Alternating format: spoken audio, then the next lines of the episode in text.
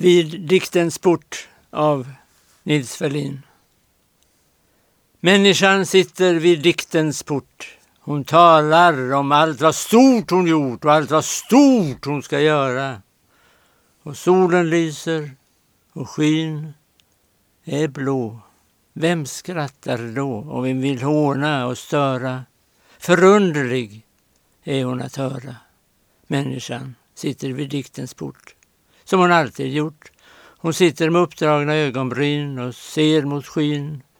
Hon kommer ihåg när da Vinci skrev i Firenze om svalorna. Hon var med när Benvenuto Cellini log och när Vasco da Gama mot Indien drog.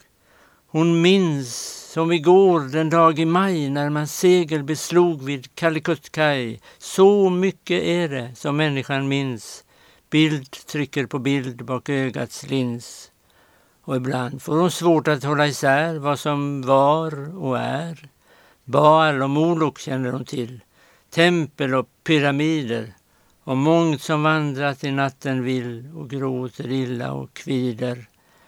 Människan sitter vid diktens port. Hon är kommen en gång från en okänd ort. Hon har gått genom piska och pest och brand och ökensand.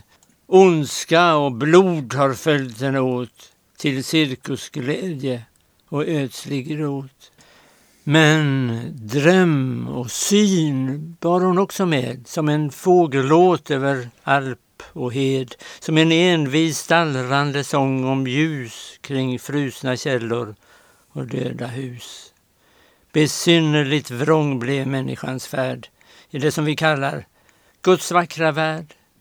Dock kunde vi och berätta och hålla oss fast vid detta att allt som är gudarikt och stort och som tänder till eld, det har människan gjort.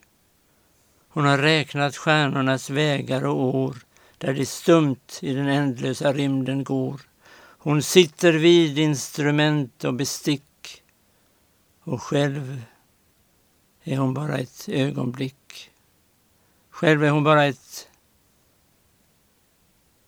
ett blås i vind, ett födsloskri och en fårad kind.